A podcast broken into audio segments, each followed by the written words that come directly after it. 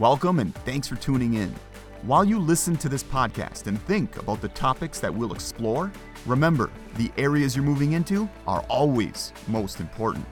Plan well and move to protect others and yourself. That's how you deliver flawless service and move America safely.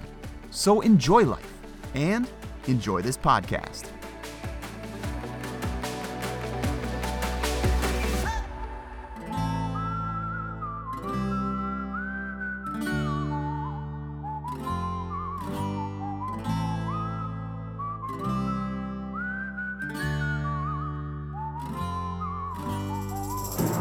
Welcome to another episode of Keeping It Roehl. I'm Michael. And I'm Roman. Mike, how was your weekend this past weekend? Yeah, it was really nice. Took a nice uh, long weekend on the bike. Yeah, how about yourself? Well, I, I was I was here at work all weekend uh, doing my duties here. Uh, uh, met a few new drivers, talked to them, helped Yeah. them out. You know, so that you know what we do on the weekends here, being an additional training. You know, help out when we can, what we can do for them. Mike, why don't you introduce who we have today?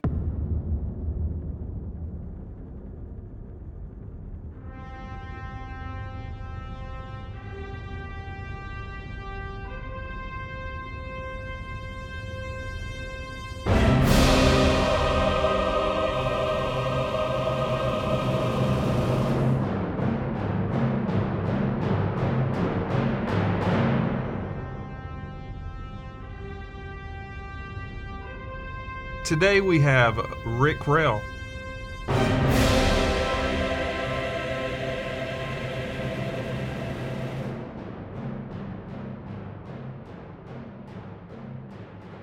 Tell us a little bit about on, on how you became where you're at, and, and uh, maybe a brief history from Rick's point of view of the company Roehl's from when it started from with Everett.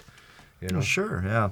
Well, I know some some guys have uh, heard this. I know when I would talk with orientation groups, I know some some guys had heard this part of it. But um, you know, basically, uh, Roehl's began as a family business that my dad started. Um, and he started with one truck and uh, was able to add another truck uh, one year and another truck the next year, and so started out mostly hauling uh, lumber for sawmills in the area. And uh, well, my grandpa had a sawmill too, and so really he learned how to drive truck by delivering lumber for his customers. So, so then uh, he decided to buy his truck that he could run himself and work for some other sawmills. So um, that was in '62, and so then I wasn't around until late in '62. So uh, uh, I didn't start uh, playing with the trucks until probably you know when I was you know 10 or 11, something like that. And I would How, how was it growing up with, with Everett? I don't know him that well, but how was it growing up with him? How was he? Oh, he was uh, always uh, pretty even tempered, and uh, you know, it wasn't where we did a lot of things on the weekends. You know, like uh, this last weekend, you know, we went up, spent some time on the boat, and uh, That sounds nice. we didn't have a boat though. we had trucks. Did you spend a lot of time growing up servicing trucks, up under trucks, working on them? yeah, Saturdays were mostly. Uh, well, back then we didn't have air dryers, so we treated the air system with alcohol so they wouldn't Oh, yeah. freeze. So. okay, okay. Um, and you know, if water got in the system, it wouldn't wouldn't lock up the valves or anything. So uh, they actually don't recommend doing that anymore, just because it does dry out the seals. So. I grew up. My father was a diesel mechanic and owned trucks. Very sm- a lot smaller than where you came, where you're at now. But I grew up. You know, I was up under them. I was pulling them into shops for them. A lot very similar to what you're saying. Yeah, so I, I know where you. My vacation was. I didn't have to work on a truck that day. so, But that was Saturday in the winter. Uh, you know, making sure that well, you, first you had to drain drain the system and then uh, Right. add a little bit to it. So So you started out with maintenance, and then uh, yeah, you- then well, then when I was older, then uh, would help in the shop with sweeping the floors, and then I I started working on. I would do the services by myself. First the grease the grease service, and then oil change. I eventually worked into doing that too. So, but when I was in high school, I always wanted to drive trucks. So, then when I turned 18 and finished high school, I started driving truck. who taught you? Or did you teach Pretty yourself? much learned uh, by moving them in the yard. Okay. Yeah. Right. So when you, how, how big did uh, from the time '62 to the time you graduated high school, how much did Roehl grow at that point? Do you remember? I don't remember the truck count we had in '81, but uh, my first truck was uh, number 45, and that was one of the older ones at that time. It was, it was probably, um, I'd say five, six years old. At the time. What kind I of truck started. was it? Okay. It was an international cab over. Um, it was the B model, and I the B model Transtar, I think, uh, and uh, you know it was the one with the extra extension beneath the cab. You know, the okay. ones before that didn't have that. Where'd you all go? I mean, did you just stay local, or did you go nationwide, or I mean, anywhere that you, you could go, you went, or no, when you're 18, uh, you can only drive in the state of Wisconsin. Okay. So I had to stay here, and so I did a lot of uh, hauling of gravel too with the dump trucks and the belly dumps. So, but otherwise, a big run we had was hauling chips, where you know we pick them up down by La Crosse and take them to Green Bay. So Okay. that was one thing. There was a predominantly local company at that time. Um, no, we had the. I remember. Well, this is before I started driving, but um, the big run early was down to uh, Kentucky. We had a, a customer, Murray, Kentucky. I think uh, it was a pallet pallet uh, customer down there. But then uh, before I started driving, we were starting to go most 48 states. Okay. And At, at what point, uh, what truck number, what, uh, what time did you look at it and go, man, this is good. This is going to be something. You know, you, you you look at that point, you go, you go from one truck to 40, 40 some odd trucks, and you go, wow, this is actually going to be something here. You know, did you guys ever imagine you'd get as big as you are today back then? I, I don't think so. I mean, uh, we're we're always glad to have growth, but um, but you know we always wanted to make sure we had good business too, not Yeah. just to grow and not be profitable or um, be be able to pay the bills. So Okay, yeah. Um, so your customers, did you guys? How did you? How did you find them? I mean, obviously we don't have what we have today. You know, the internet and you know stuff like that. How did you guys go out and get your customers? Do you still have customers from them today? How about that one? Well, there's uh, a couple. Um, there's uh, Felker Brothers here in town. Okay. Uh, you know, we haul. I mean, we started hauling for them. I think back in the '70s, and the one customer that had the Kentucky delivery that was uh, the pallet factory, Woodruff Pallet down in Vesper. And right now they switched that hauling over to um, vans, and so sometimes it doesn't work. Well, the winter is when it doesn't work out Okay. as well because you get the moisture inside. So On, on the chips you're talking about. no, that's the pallets. Oh, the pallets, okay, You know, okay. the original pallet uh, haul was all on flatbed, but Oh. then you know a lot of places now they don't want the pallets getting dirty, Okay. so they put them in a van. how, how do you uh, contribute you keeping them customers and the ones we have now? How how have you managed to keep that base of customers?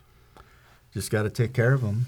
You know, and the the drivers see the customers more often than any of us here, and so that's a big part of it. But you know, also responding to the the the needs that they have. And well, you asked before uh, about how did we find customers because we didn't have sales Right. people or uh, we didn't have uh, you know telemarketing or anything like that. So a lot of our leads were from drivers. You know, a driver would make a delivery or a pickup and uh, say, "Well, this place is shipping here and there," and so so then we'd call them up and go visit if uh, if that was something that was uh, doable, and so a lot of it was just leads and. Uh, from one customer hiring you to make a delivery someplace, so then you found out they had something going on and they might need you to move something, and you just ask them, and uh, sometimes, sometimes you would get a good response. But, but right at that tier, at that period, I forgot to mention this as we were talking about the growth. In 1980, the federal government deregulated the trucking industry, and what that meant was trucking companies could make agreements with shippers without the federal government approval. Where prior to that, you had to make an application to the federal government, and your shipper had to support that application, and they would grant you permission. They called it authority to haul for Okay, that yep. uh, shipper or to make those moves, and they would name it as specifically as this type of commodity from this place to those states, and so it was a, a very highly regulated uh, industry. So it, when that law became effective in 1980, you know, we were able to talk to a lot more shippers. Did that seem to benefit? That benefit the industry more. It, it made it better. Well, it, it opened up a lot of um, a lot of opportunities for you know companies like ours. Right. You know, it it did create some turmoil though too. There was a lot of uh, a lot of I would say LTL companies in particular. It seemed like they they um, ceased doing business. I mean, there was a couple in Marshfield even, but it's not that we were hauling the same freight as them, but it created more com- competition. It became more competitive, and um, we were a smaller company with a lower cost base, so it was a beneficial thing for us. And now you know the rest of the story, basically, right? Uh, Paul Harvey. So, Rick, uh, as a family, how do you guys come together as a family when you guys have to make decisions about uh, the company? I'm blessed that we don't have a lot of turmoil with our family. Um, you know, I'm the CEO and and the majority shareholder, and so I pretty much uh, make quite a few of the decisions. You know, there, there's some decisions that we consult, but uh, for the most part, um, you know, I make a lot of those CEO type decisions. You know, there's some shareholder decisions that, as a family, we make, but uh, those you know aren't everyday things, or those are you know more rare. Okay.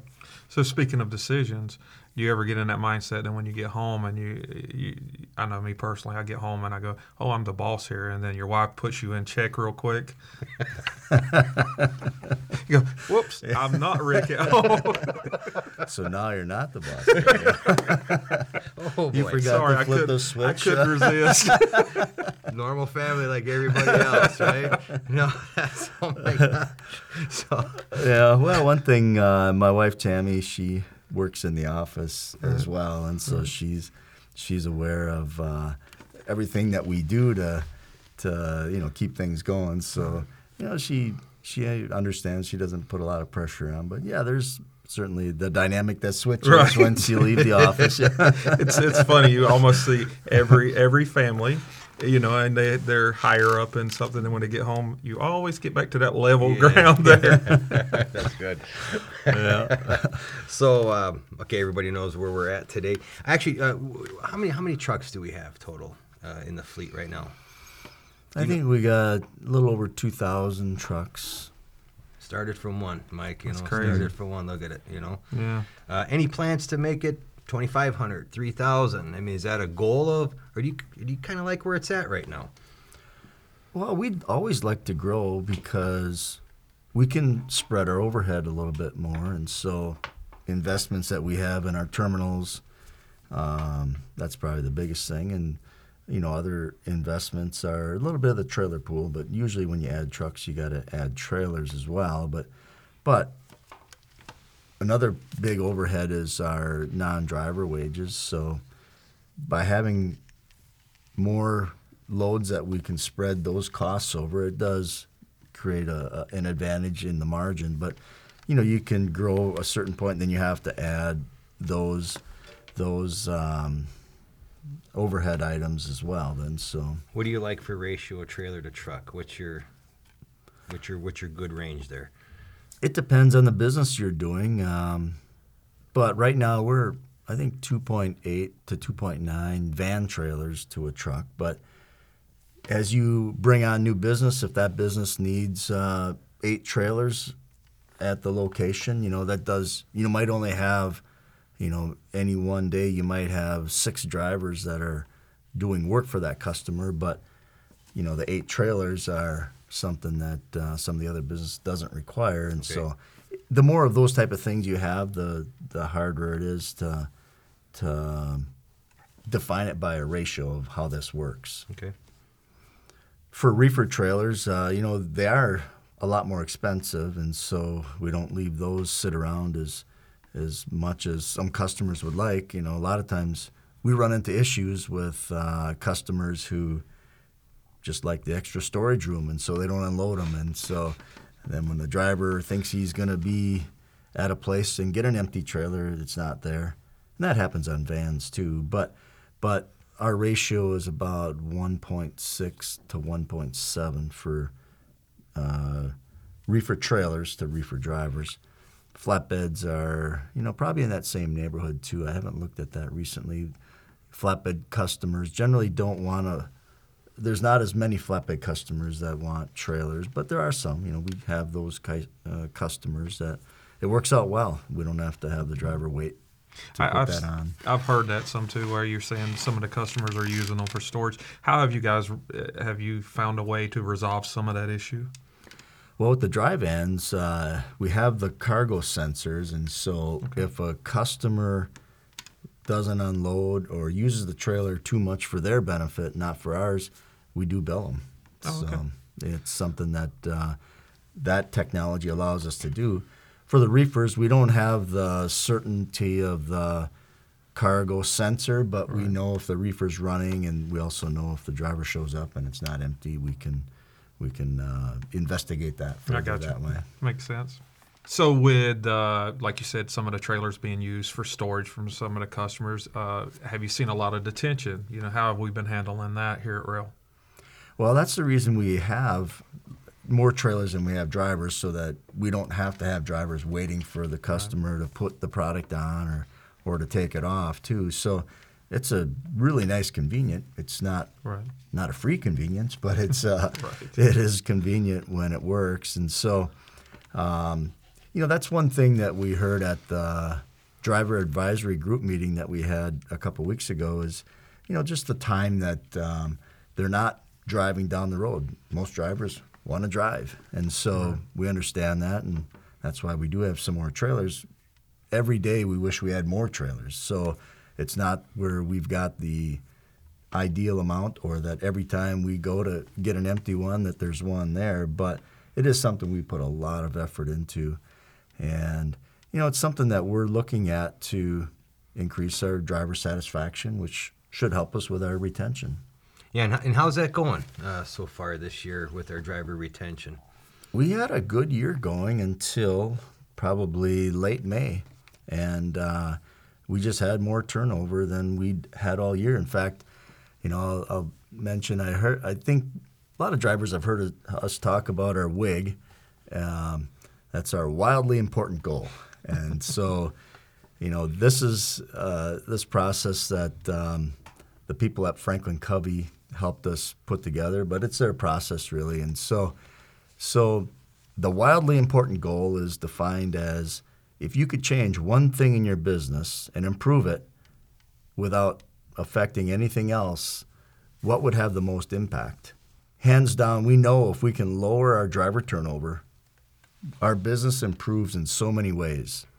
You know, we have better service to our customers, we have um, less accident frequency, you know, we have, you know, a lot of productivity benefits by you know just having guys that are here longer. So a lot of things you know all of us know that um, when you do something longer you get better at it. And Right. so you don't spend as much time doing it. And so you can see those benefits Question that I'm sure some of your newer drivers had, or even potential um, GYCDL drivers in the program that we have here. So we keep our drivers, okay? We, we, we, we have that retain, and we're not losing as many. Is that going to affect how many possible new drivers we could have that we train here at our facility, or would you just would you slow that down, or would you say, hey, come on, we can always grow? Is that because I remember you, you mentioned we could, or you know, we could add trucks or something, or add business. Is that something that you would do, or would you keep? Because that's that would be something on everybody's mind, you know. Um, Well, Someone yeah. that was maybe po- po- possibly thinking about coming here. Well, I'm going to wait three months, four months, you know, however, whatever they think of at home, and all of a sudden, no, you know, we we're keeping our drivers, so we're not going to bring in as many as we normally do. Well, we're always trying to bring in drivers because, especially right now, right now, the business environment is really good, and every employer wishes they had more people. In fact, that's one of the issues that we run into with trailers not being unloaded. Some places that we, make deliveries to, where we go to pick up product, they just don't have enough people to run the forklifts to put the product on, or they might not have enough people to manufacture the product to complete it for the customers. So, so right now we want to add more people because there's customers that would like us to do more more hauling for them. The challenge is getting the qualified drivers Right. and keeping the drivers that uh, are in our fleet. Okay. What have you guys done to keep the ones we have? Well, the big thing we're doing is to create an outreach so that our drivers know their fleet managers. I know they all know their fleet managers, but we want them to be able to call them if they've got any issue. Right. Um, we've heard, we've and this came up in a driver advisory group meeting where, you know, the the question was asked, you know, how come a driver wouldn't call their fleet manager if uh, they had that question and and and even drivers that had experience, you know, had a reluctance to to make that call, and so, you know, the I guess it was common among the the the drivers that were there. They said that uh, you know it's it's common that uh, drivers don't want to uh, appear to not know as much as they were expected right, to know, but right. but especially for someone who's new, I mean, uh, there's no expectation that you know everything, and there's no expectation that you're not going to need some help. And so, to create that comfort to Right. pick up the phone and make that call Right, is, is huge, I think. Um, everybody knows what happened last year. You know, the pandemic, COVID, and us as a company, we did pretty good last year, business wise. Correct? Yeah, we had a really good year. And eh, whatever, why is that? What what did Roehl provide that some of the other companies in the industry couldn't maintain or couldn't couldn't give them these customers? Do you know that answer? I know I, I know what we what happened to us, but uh, I don't know what happened in most other trucking companies. But I bet they were going through a lot of the same thing. One thing I know, we continued to hire drivers, even though um, there was a period of probably six weeks that the economy really tanked. Um, you know, there was that period when water and tissue and all that stuff was being purchased, and and really the demand to move that stuff was outstripping the supply. But then it fell off a cliff, and so there were some companies that shut down hiring and training. Training probably more so, Okay. but uh, there wasn't many people to hire. I mean, there wasn't many people that were looking to change jobs during that period. So, so naturally, our our uh, groups and orientation were much lower, and even training was much lower. Just you know, people didn't want to travel and visit a new place and sit in a room with a bunch of strangers and uh, and uh, so learn about a new job. And so, uh, so it was naturally lower. And um, you know, we our driver group drifted down, and uh, you know, but it it was the demand was down too. So it was not where it was. We felt we were missing business. I mean, this year now, I mean, it seems like the media is telling us that it's coming back to a point in some areas of the country that they're starting to see a raise in cases. Um, last year, learning experience. So we should be able to do just as good as we did last year, this year, in theory, right? Hopefully, um, Says we're- that with a snicker, We're, yeah. we're trying to uh, we're trying to do that, and and it's a good time right now because people have goods to move and there's demand for the products, and so we're trying to meet that. But we are we are shorter than our goal of drivers and trucks, and so we're working feverishly to correct that, and we're we're putting drivers in, get your CDL, and plus drivers who know how to drive. We hire those as well. So Yeah, we seem to get a good bunch coming through the GYCDL program, uh, and we got great instructors over there that, that bring them up, and our trainers are outstanding. You know, we've had a few of them on here. yeah, yeah, well, and here's another thing that last year was really good, and, and so far this year it's really good as well. Is we've had good safety results, and so I believe. that's a product of what the drivers are taught and how they execute their day. Well, that's, I mean, they hear that from the day one when they came in here uh, from the railway, you know, that it's our cornerstone value is safety. And they, they really, really drive that home, you know, and they, they perform that in every function uh, of this uh, industry.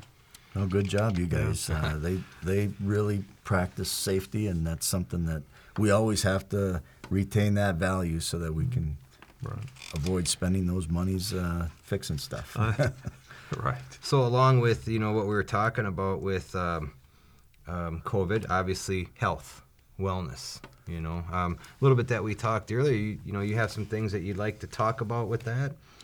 Yeah, you guys uh, talked with Tiana, and uh, she heads up our wellness program here at Roehl, and we're in our infancy, but you know we'd like everybody to be as healthy as they can be, and I know it's harder when you're living on the road. It's harder to uh, get those uh, healthy choices for your meals, and it's uh, a little bit more challenging to have a regular.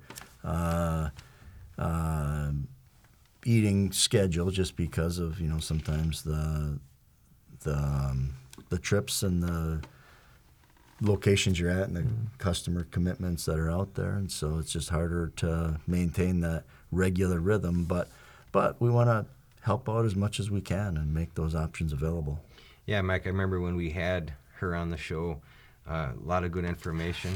Um, Rick, did you hear about uh, uh, Mike's kale recipe? He's got a perfect one if you're into that. kale kinda- isn't that seaweed Yeah, well, I don't know. He's he, he's got a great recipe. Maybe he'll tell you about it afterwards. Yeah. But uh, Uh, it's a good one. yeah, it's a good one. I think you're gonna like it. You know, so we'll talk afterwards on that one. But And uh, it, as simple as uh, getting out of the truck and doing a little bit of exercise, it always helps. You know, they, a lot of people want to get somewhere and they they're tired and they just want to climb into bed and call it a day. But uh, you know, getting out of the truck, stretching your legs a little bit, you know, that helps. how did you do your health and wellness and eating and diet when you were driving? Well, I pulled flatbeds, so uh, that keeps you in shape to a degree, you know. But uh, you know, as you you know, when you do the longer trips, you know, it is harder because uh, you, you just you're not uh, out there What- moving the tarps or whatever. You did flatbed, and I know that's where Roehl originally come from with the with the lumber. What what made them go in the direction more dry van? I know there's more dry van and reefer than there are flatbed now. Is there any particular just the industry took them that direction?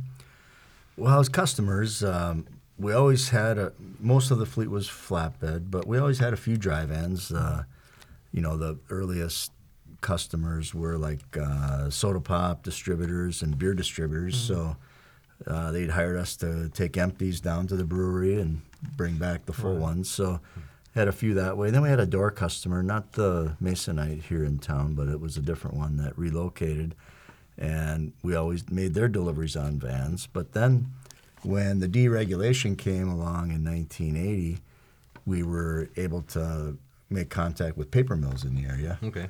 And you know, Wisconsin has a lot of paper mills, and so they ship paper all over, and so there was there was a lot more freight. And before I really was out traveling on the highways, I really thought most trucking was done on a flatbed, but uh, turns out there's more product being moved in a dry van and in reefers. Do you, do you still go out on the road once in a while yet? Here and there, yeah. It's probably been over a year since I've been out, but uh, it, I like doing it. It's fun. That'd be kind of cool pulling into a truck stop and you're over there backing and Rick Roehl back next to you. what? what the? hey, you look familiar. I mean, uh, when you when you, when you do go out, I mean, I mean, what what you see another you know driver for Roehl and th- they recognize you. What kind of they just you just talk normal, right? It's not like oh my gosh, they kind of stay away from you, or do they just they come up to you and talk to you like we are right now? I think pretty normal. I mean, uh, some probably don't recognize me, and so what uh, have you run into just uh, eh, where they've come up and talked to you and they, they obviously don't Didn't know who you were, yeah. and they and you were hey that's me Hi. oh, that hasn't happened for a while, but uh, that would be funny Rick, along with the the health part of it, exercise, diet. Um, in the early '70s, when you were able to cross borders, you know, with the truck, um, how did you eat? I mean, you didn't have like refrigerators. You weren't able to have that keep stuff cool, refrigerated. Did you have that back then, or how did you manage that? early 70s. Well, now I must really Well. look old. I mean, it's like, uh, Well, I like did the math. mid 80s. Mid 80s. I'm sorry, early 80s. I did my math wrong. I, I apologize. early 80s, yeah. Well, actually, I, I didn't have all that great of eating habits, uh, and and actually there wasn't much uh, for options either. You know, the trucks back then they didn't have any way to, unless you were running the the, the engine to generate um, battery power. But um, but one thing I did do was cut down to like twice a day, and and you know a mid morning breakfast and a mid afternoon meal it seemed like if I would uh, eat like at normal supper time, then I would be more drowsy, and so that so I have to stop earlier. So eating at about two or three in the afternoon did work for me, you know. But but I got to tell you, I wasn't that good at uh, measuring portions or anything like that. You didn't meal prep, is what you're saying. no, Yeah, it's uh, uh, really advanced in that area today, right? Yeah. Yeah. Um, you know, we got refrigerators, we have microwaves we can put in. yeah, the new trucks have power inverters. power built into 'em, inverters. yeah. Many ways you can put like a little crock pot in there, Yeah. cook in there. Um, I've heard some of the stories of the people preparing. I mean, it was a three course meal Right. in their truck going down the road. you And know, they, they got it and it's cooking while they're. they- I did that, and then uh, the hardest thing about that was you would you would smell it cooking while I was driving, and I gotta hurry up and get there. I'm hungry. so there's a lot of ways Yeah. we can, you know, yeah, eat healthier now with the technology that we are Mm-hmm. allowed in the truck and that they make specifically for Mm-hmm. inside the truck, you know. So um, again, you know, anything that you have any questions about that, we can always go to Tiana. She she'll answer all your questions. She's a a a great person, very smart. From when we had her on the yeah, show, she's she fantastic. taught me a lot, a little bit. You know, not a little bit, taught me a lot. Hmm. Um, so But you're so fit, though. I yeah, mean, yeah, I'm, I'm I'm getting there. All right, I'm on the I'm on the delayed cycle. Oh, all right? okay. Well now this all this knowledge you have about the, That's the right. food selections, you know. See, I didn't have that back So then. what one thing Tiana told me was, you know, start small, cut Yeah. something out once, and I've been I've been doing that, you know. So um, obviously, I mean, Mike knows uh, my son got engaged, so my goal lose some weight for his wedding, you know. So I have something to look forward to. I have a question for you. Uh, I know your Roehl isn't big into the military, you know, honoring our, our veterans and everything. Uh, You yourself, you served? no, I No? didn't know. Okay. I know Roman did as well. Uh, what got you guys to that point to where you're, you know, so big on honoring the military? Well, for one thing, they've really helped our country. You know, Right. they really made a, a, a significant sacrifice to to serve their country, and you know that is very commendable. But you know, another, another thing is their lifestyle is, you know, somewhat similar to the lifestyle of over-the-road drivers. You know, they they've moved away from home to go do their service, and um, you know, their training you know, it's probably been months at some of those uh, periods where they've been away from home, and so they have somewhat of a flavor of what that entails. Because, you know, working with Get Your CDL or even new drivers who join the company from getting their CDL, I think the probably the biggest adjustment is the lifestyle. Right. You're pretty much living in the truck and um, away from home. They seem to make some of the best best drivers too. You know, they're very they've been through the military. They're very committed. They follow things through. They're uh, yeah. yeah. Mm-hmm. Way it needs to be done, right? Yeah. And uh, again, safety. You know, that's what we uh, talk about here, and we talked about it earlier. How you know we- we push that. Where do you see Roehl going in the future? I know it's kind of a blank. Where do you see it? But in the future, where do you see us going? One of the things we're looking more at is having runs where drivers can be home daily and certainly weekly. We've got well over 50% of our drivers who are home at least weekly, but we've really added to the home daily number of drivers that we have in our fleet. So, you know, that is a different model for us. You know, the the drivers who are uh, looking forward to spending, you know, two weeks on the road, those those drivers are uh, fewer than there used to be, and so we are really moving toward that. So even on the longer trips, that we can have a pretty prescriptive route plan. You know, there's some of the some of the trips that we've been doing for a few years. Uh, uh, one that I can think of on the reefer is, you know, we go to Arizona from the Midwest here, but you know the loads out there come right back to here, and so you know try to have more regularity in that regard. You see the industry going that direction. I think there's others. Yeah, I, I don't know. There's always going to be a need to move that stuff over longer distance. So there's always going to be those those moves. But intermodal has taken a lot of those long haul uh, opportunities away, and so um, I think the the successful trucking companies are going to have to really Yeah. look at what they do. With all the drop yards we have and everything, you know, there's always relays that'll get it there and get you back home. So that's always nice. A- Any That's an futures? option, yeah. Any any plans in the future to maybe have another terminal, a working terminal, someplace else in the country other than what we have now?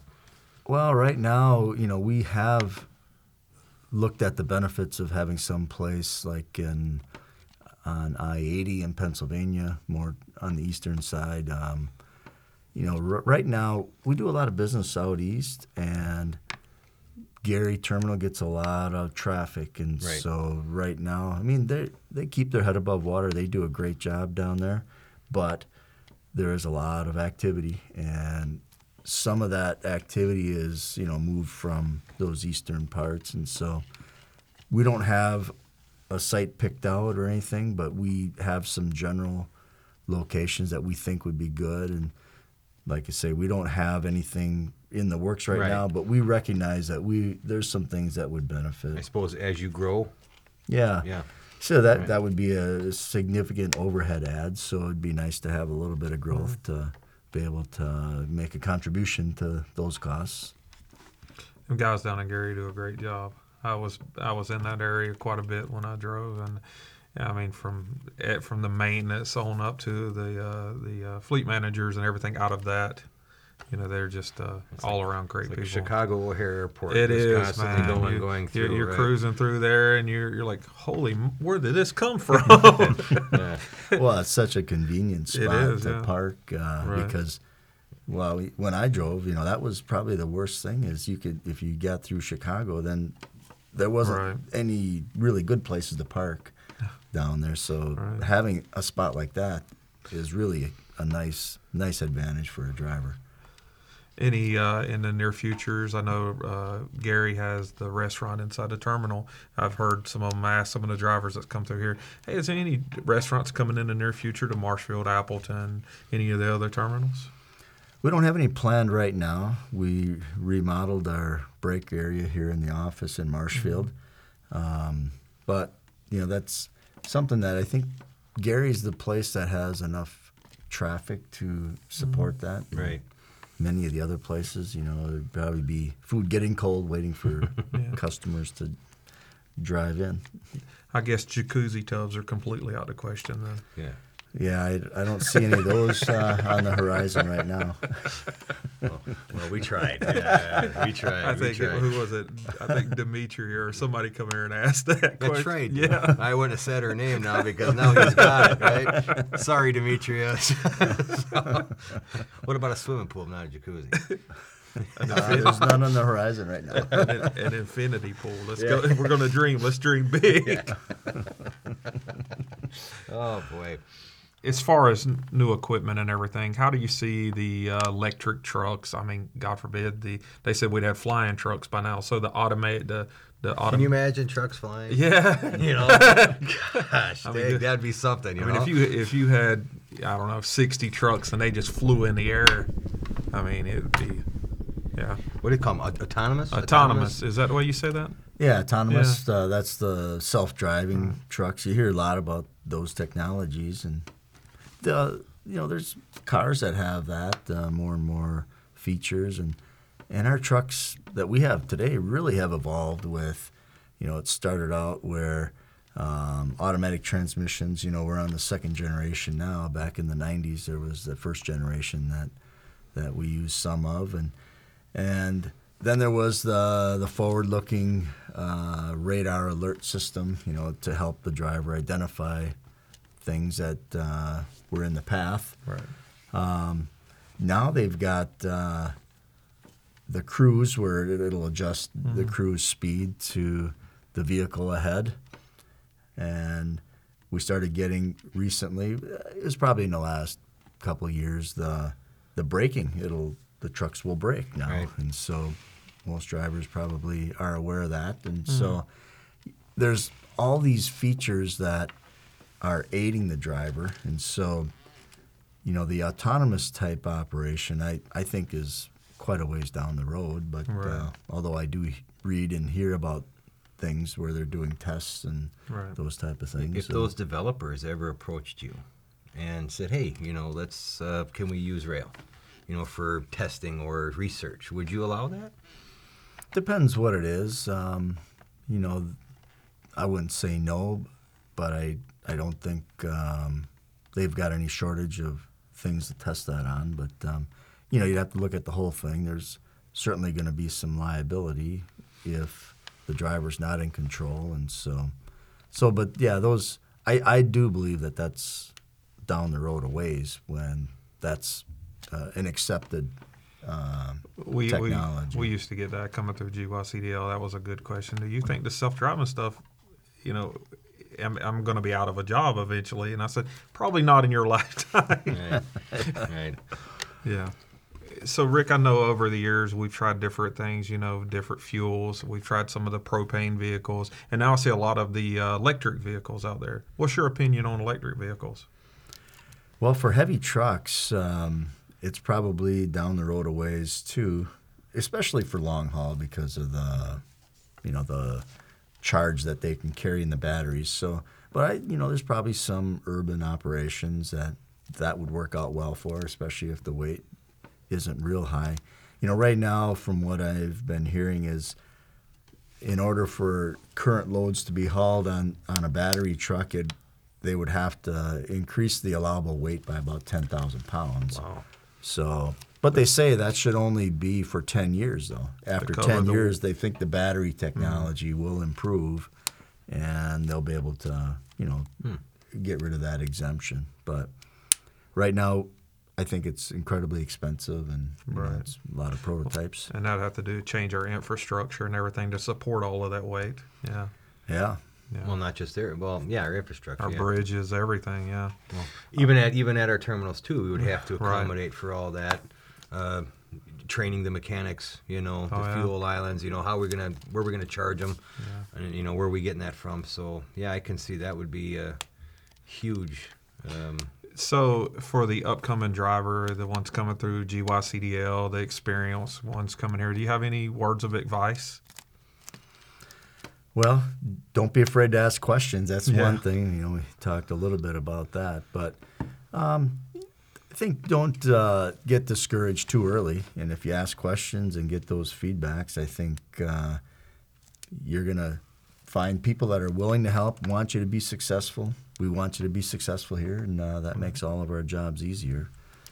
I have found that everybody at this company, they may not have your answer right then, but they they'll get it. fill your answer and they will get it for you. Or direct you to where you need to get that answer. Um, you know, that's one thing that um, G- uh, GYCDL does is we they stress stress ask those questions. Now is the time Right. when you get with your driver trainer. Ask as many questions as you can. Talk to your fleet manager. Talk to the maintenance. Talk to anybody. Anybody. When you're at a terminal, go inside the orientation. Ask that instructor. Because we're just a big company. Right. Yeah. You know, I'm, we're just a big family. Right. That's what I was looking for. We're just a big family. Rick, you know, you've answered a question about the GYCDL end of it. Uh, as far as the experienced guys, what do you say for the guy that's reluctant to ask the question? You know, he doesn't want to feel less of a driver.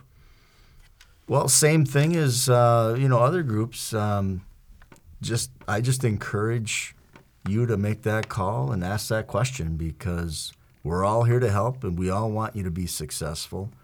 We as a team want to be successful, so do not hesitate. Do not think that uh, there's going to be any bad outcome by any question you ask. And we're just human. Absolutely. And the Yeah. end of things, we're all human. Feel free to call and ask. Exactly. Yeah. Well, it was a pleasure having you with us today, Rick. I found out a lot of uh, useful information. Yeah, it was it was it was good getting to know uh, Rick. You know, I mean, uh, eh, we see him once in a while, but we actually got to sit down and talk with you. It was fun. And I hope know. everybody enjoyed it. Yeah, and everybody, make sure that you drive safe, drive the Roehl way, use that Safe Seven all the time. Um, it's it was designed for you guys for a reason, and that's why we are as successful as we are. Safety is our cornerstone. Okay, uh, Mike, it was it was great talking to you, Rick. Um, can't wait to have you back on the show. It was it was fun. All right, all the drivers, drive safe out there. Um, we'll talk at you next time, and can't wait to talk with our next guest. And remember, keep it safe and do it the Roehl way.